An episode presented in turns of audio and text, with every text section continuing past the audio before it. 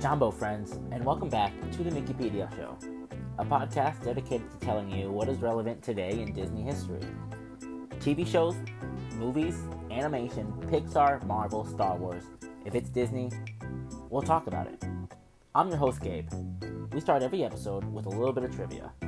Today's question In the movie The Lion King, what side of the face is Scar's scar on? Left or right? Follow us at Mickeypedia Podcast and follow me at Jim Litter Game on all social media. Buckle in, folks, because this is the wildest podcast on the internet.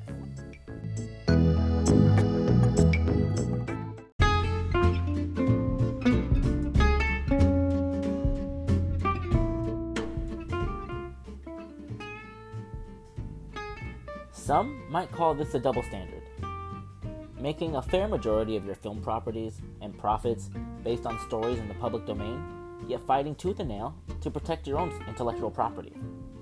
Don't get me wrong, I love Disney.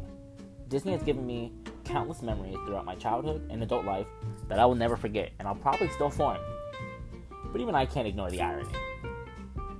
Films like Aladdin, The Jungle Book, Cinderella, and a lot more were only permitted to be made because they were made in the public domain, so companies can do whatever they want without any legal ramifications.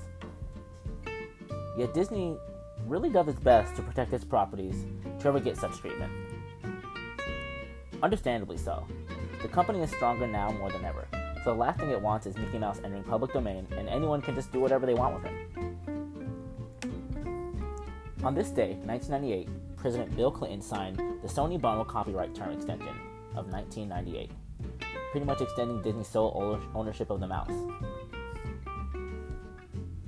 At the recording this, Mickey would have entered public domain in January of 2024. I don't think that'll happen though. It's safe to say Disney will do whatever it can to make sure it doesn't. At the 2004, the mouse himself was really estimated to be worth about $3 billion and I can't even imagine what it is now. Thank you for listening, guys. Today's trivia question again on what side of the face is Scar's scar on? The answer is his left side. Thank you guys for listening, and I'll see you guys tomorrow.